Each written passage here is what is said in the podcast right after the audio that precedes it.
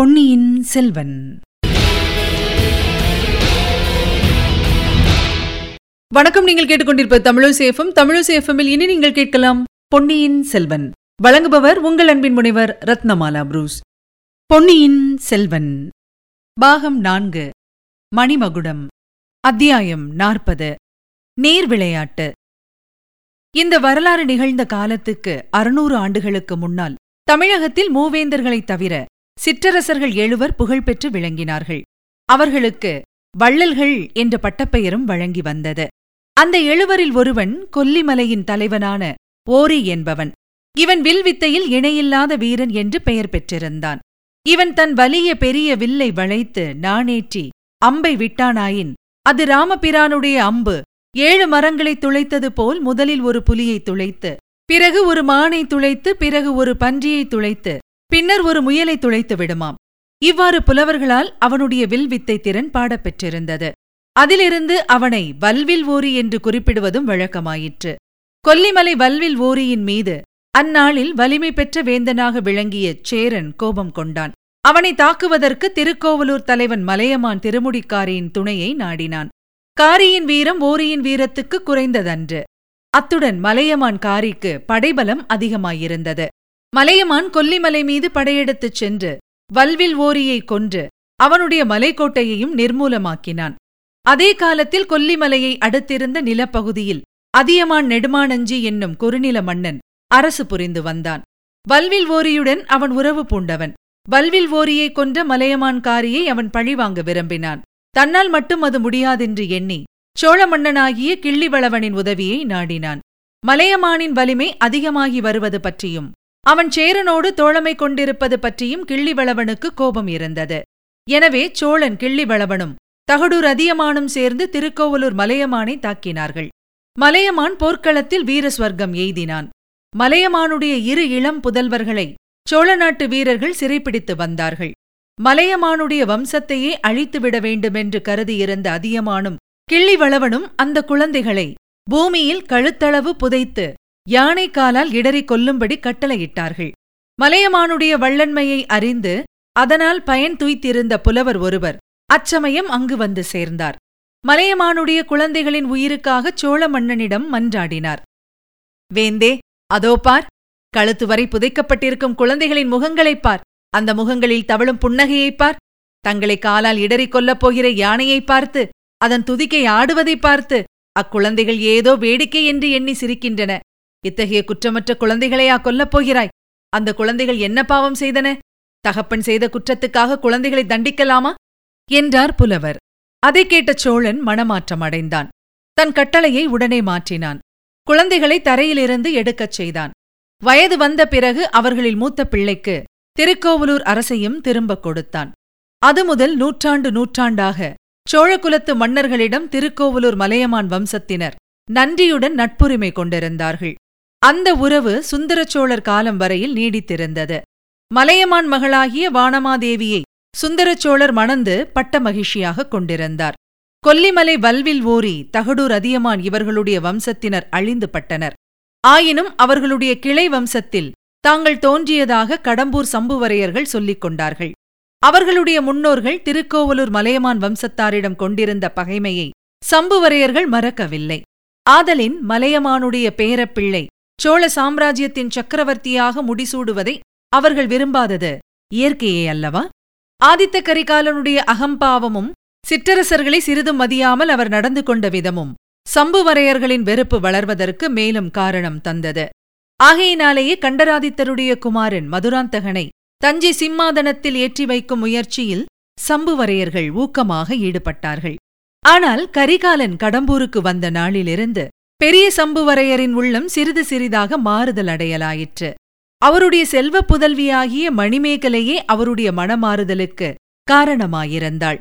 ஆதித்த கரிகாலனுடைய உள்ளத்தை மணிமேகலை கவர்ந்து விட்டாள் என்பதற்கு பல அறிகுறிகள் தென்பட்டன. பெண்களை கண்ணெடுத்தும் பாராதவன் என்றும் பிரம்மச்சாரியாகவே காலத்தை கழிக்கப் போகிறான் என்றும் கரிகாலனைப் பற்றி பேசப்பட்டு வந்தது. அத்தகையவன் கடம்பூர் மாளிகைக்கு வந்ததிலிருந்து அடிக்கடி பெண்கள் இருக்கும் இடம் போவதும் அவர்களுடன் உல்லாசமாக பேசுவதுமாக இருந்தார். முக்கியமாக அவர் மணிமேகலையின் சூடிகையைப் பற்றி அடிக்கடி பாராட்டி பேசினார். கரிகாலன் வந்ததிலிருந்து மணிமேகலையும் ஒரே உற்சாகமாக இருந்தாள்.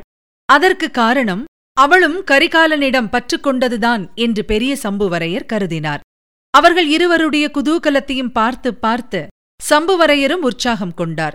கரிகாலன் மணிமேகலையை மணந்து கொண்டால் தம் செல்வத் திருமகள் சோழ சாம்ராஜ்யத்தின் சக்கரவர்த்தினியாக விளங்குவாள். அவளுக்கு பிறக்கும் குழந்தையும் தஞ்சை சிங்காதனத்துக்கு உரியவனாவான். இன்று திருக்கோவலூர் மலையமான் அடைந்திருக்கும் பெருமிதத்தை அப்போது தாமும் அடையலாம். அதற்கெல்லாம் தாமே இதற்காக தடையாக இருக்க வேண்டும். தமது அருமை குமாரியின் ஏற்றத்துக்கு தாமே ஏன் இடையூறு செய்ய வேண்டும்? மதுராந்தகனுக்கு தம் மகளை மனம் செய்விக்கலாம் என்ற யோசனை முன்னம் சம்புவரையருக்கு இருந்தது உண்மைதான். ஆனால் மதுராந்தகனுக்கு ஏற்கனவே இரு மனைவியர் இருந்தனர் சின்ன பழுவேட்டரையரின் மகளை அவன் மணந்திருந்ததுடன் அவளுக்கு ஓர் ஆண்மகனும் பிறந்திருந்தது. ஆகையால் மதுராந்தகன் சிங்காதனம் ஏறினால் பழுவேட்டரையரின் வம்சத்தினர்தான் பட்டத்துக்கு உரிமை பெறுவார்கள். மணிமேகலை தஞ்சை அரண்மனையில் உள்ள பல சேடிப் பெண்களில் தானும் ஒருத்தியாக வாழ வேண்டியிருக்கும். ஆனால் ஆதித்த கரிகாலனை மணிமேகலை மனம் செய்து கொண்டால் அவள்தான் பட்ட மகிழ்ச்சியாயிருப்பாள். அவளுக்கு பிறக்கும் பிள்ளைக்கே சிங்காதனம் உரியதாகும். மதுராந்தகனுக்கு பட்டம் சூட்டுவதென்பது பிரம்ம பிரயத்தனமான காரியம். மக்கள் அதற்கு விரோதமாயிருப்பார்கள். மலையமானுடனும் கொடும்பாளூர் வேளானுடனும் போராட்டம் நடத்தித்தான் அதை சாதிக்க வேண்டியதாயிருக்கும். மதுராந்தகனுடைய அன்னையே அதற்கு தடையாயிருக்கிறாள். இவ்வளவு தொல்லையான முயற்சியை எதற்காக மேற்கொள்ள வேண்டும்? ஆதித்த கரிகாலனுக்கு முடிசூட்டுவதென்பது ஏற்கனவே முடிவான காரியம். அதை நிறைவேற்றுவதில் எவ்வித சிரமமும் ஏற்படாது. பழுவேட்டரையர்களின் பிடிவாதம்தான் பெரிய இடையூறாயிருக்கும் அவர்களில் பெரிய கிழவனோ இளையராணியின் மோகத்தில் மூழ்கிக் கிடக்கிறான். இன்னும் எத்தனை நாளைக்கு அவன் உயிரோடு இருப்பானோ தெரியாது. இந்த கிழவனை நம்பி ஒரு பெரும் அபாயகரமான காரியத்தில் எதற்காக தலையிட வேண்டும்? மதுராந்தகன் பக்கம் இருப்பதாக தாம் சபதம் செய்து கொடுத்திருப்பது என்னமோ உண்மைதான். அதனால் என்ன? சபதத்துக்கு பங்கம் செய்யாமலே காரியத்தை முடிக்க வழியில்லாமலா போகிறது? மதுராந்தகன் ஓர் அப்பாவி பிள்ளை என்பது தெரிந்த விஷயம்தான். அவனைக் கொண்டே எனக்கு ராஜ்யம் வேண்டாம் என்று கூட சொல்லும்படி செய்துவிடலாம் அல்லது அவனுடைய அன்னையின் சம்மதம் வேண்டும் என்று வற்புறுத்தினாலும் போதுமே? இவ்வாறெல்லாம் சம்புவரையரின் உள்ளம் சிந்திக்கத் தொடங்கியிருந்தது ஆகையால் பழுவேட்டரையர் தஞ்சைக்குப் போகும் யோசனையை அவர் உற்சாகமாக ஆதரித்தார். அவர் இல்லாத சமயத்தில் கரிகாலனுடன் அந்தரங்கமாக பேசி அவனுடைய உள்ளத்தை நன்கு அறிந்து கொள்ளலாம் என்றும் பிறகு சமயோஜிதம் போல் நடந்து கொள்ளலாம் என்றும் எண்ணினார். ஆதலின் பெரிய பழுவேட்டரையரை அவரே துரிதப்படுத்தி பரிவாரங்களுடன் தஞ்சைக்கு அனுப்பி வைத்தார். பழுவேட்டரையர் பிரயாணப்பட்டு சென்ற பிறகு ஆதித்த கரிகாலனும் அவனுடைய தோழர்களும் வேட்டைக்கு புறப்பட்டார்கள். அவர்களுடனே மணிமேகலையையும் மற்ற அந்தப்புற பெண்களையும் அனுப்பக்கூட சம்புவரையர் சித்தமாயிருந்தார். ஆனால் நடப்பதையெல்லாம் வேறு நோக்குடன் கவனித்து வந்த கந்தன்மாறன் அதை ஆட்சேபித்தான். கரிகாலன் மணிமேகலையிடம் காட்டிய சிரத்தையெல்லாம் நந்தினியை முன்னிட்டுத்தான் என்பதை அவன் உணர்ந்திருந்தான். இதனால் கரிகாலன் பேரில் அவனுடைய வெறுப்பு வளர்ந்திருந்தது. இதையெல்லாம் தந்தையிடம் விளக்கி சொல்லவும் முடியவில்லை. ஆகையால் வேட்டையாடும் இடத்தில் பெண்களை கூட்டிக் கொண்டு போய் என்னத்தை செய்வது? இவர்கள் பத்திரமாயிருக்கிறார்களே என்று பார்ப்பதற்குத்தான் சரியாயிருக்கும். மேலும் இது ஐப்பசி மாதம். எந்த நிமிஷத்திலும் பெருமழை தொடங்கலாம். ஏரிக்கரை காடெல்லாம் வெள்ளமாகிவிடும். பெண்கள் திண்டாடிப் போவார்கள். என்று சொன்னான். அதன் பேரில் சம்புவரையரும் அந்த யோசனையை கைவிட்டு விட்டார். ஆதித்த கரிகாலன் தன் தோழர்களாகிய பார்த்திபேந்திரன் வந்தியத்தேவன் கந்தன்மாறன் இவர்களையும் மற்ற வேட்டைக்காரர்களையும் அழைத்துக் கொண்டு புறப்பட்டு சென்றார். எல்லோரும் சென்ற பிறகு சம்புவரையர் மாளிகை வெறிச்சென்று இருந்தது. நந்தினி மணிமேகலையை பார்த்து புருஷர்கள் வீட்டில் இருக்கும்போது நமக்கு தொல்லையாக தோன்றுகிறார்கள். ஆனால் அவர்கள் எங்கேயாவது போய்விட்டாலும் நமக்கு சங்கடமாகத்தான் இருக்கிறது. பரிகசித்து சிரிப்பதற்கு கூட விஷயம் கிடைப்பதில்லை என்றாள். ஆமக்கா நாம் கூட வேட்டைக்கு போயிருக்கலாம். எனக்கு வேட்டை பார்க்க பிரியம் அதிகம். என் தந்தையோடும் தமையனோடும் சில சமயம் போவதுண்டு. ஆனால் இன்றைக்கு என்னமோ கந்தன்மாறன் பிடிவாதமாக தடை செய்து விட்டான். ஒருவேளை உங்களுக்கு வேட்டை பிடிக்காது என்று அவ்விதம் தடை செய்தானோ என்னமோ? என்றாள் மணிமேகலை. ஆமாம் எனக்கு வேட்டை அவ்வளவாக பிடிப்பதில்லைதான். ரத்தத்தைக் கண்டாலே எனக்கு திகிலாயிருக்கும். ஆனால் கந்தன்மாறன் அதற்காக சொல்லவில்லையடி. உன்னையும் உன் வீட்டு விருந்தாளிகளில் ஒருவரையும் பிரித்து வைப்பதற்காகவே அவ்விதம் அவன் தடை செய்து விட்டான் என்றாள். மணிமேகலையின் கன்னங்களில் சுழிகள் காணப்பட்டன. சிறிது நேரம் தரையை பார்த்து கொண்டிருந்து விட்டு புருஷர்கள் எங்கேயாவது போய் தொலையட்டும் அக்கா. அவர்கள் சகவாசமே நமக்கு வேண்டாம். நாம் ஏரிக்கரை நீராளி மண்டபத்துக்கு போய் நீர் விளையாடி விட்டு வரலாம். வருகிறீர்களா? என்றாள். நந்தினியும் அதற்கு சம்மதிக்கவே தந்தையிடம் சொல்லி அதற்கு வேண்டிய ஏற்பாடுகளை மணிமேகலை செய்தாள். வீரநாராயண ஏரியின் கீழ்ப்புறத்தில் பெரிய கரையும் அதில் எழுபத்து நாலு மடவாய்களும் உண்டு என்பதை பார்த்திருக்கிறோம் அல்லவா? ஏரியின் மேற்புறத்தில் அத்தகைய பெரிய கரை கிடையாது. ஏரி நீரின் ஆழம் சிறிது சிறிதாக குறைந்து வந்து ஏரிக்கரை அங்கே சமதரையாக அமைந்திருந்தது.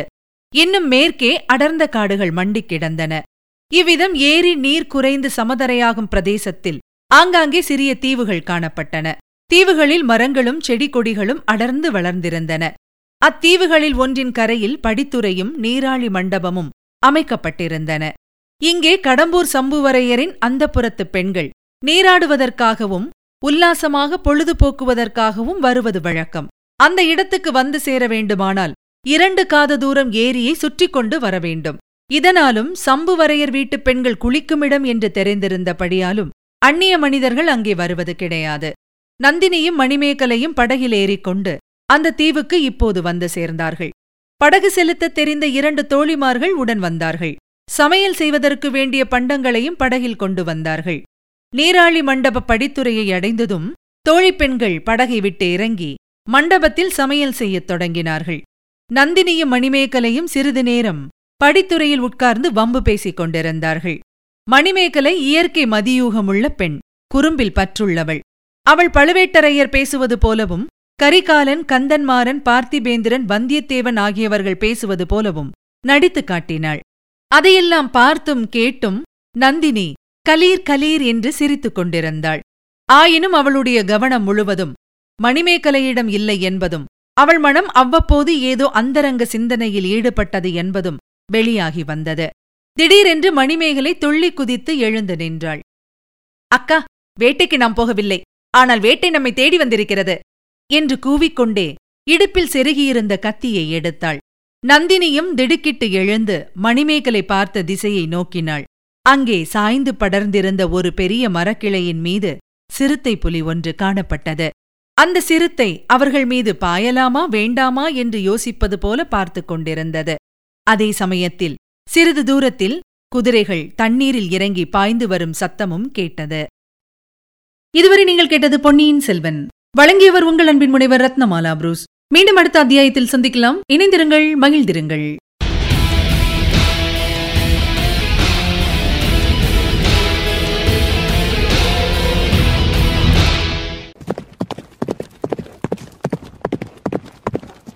பொன்னியின் செல்வன்.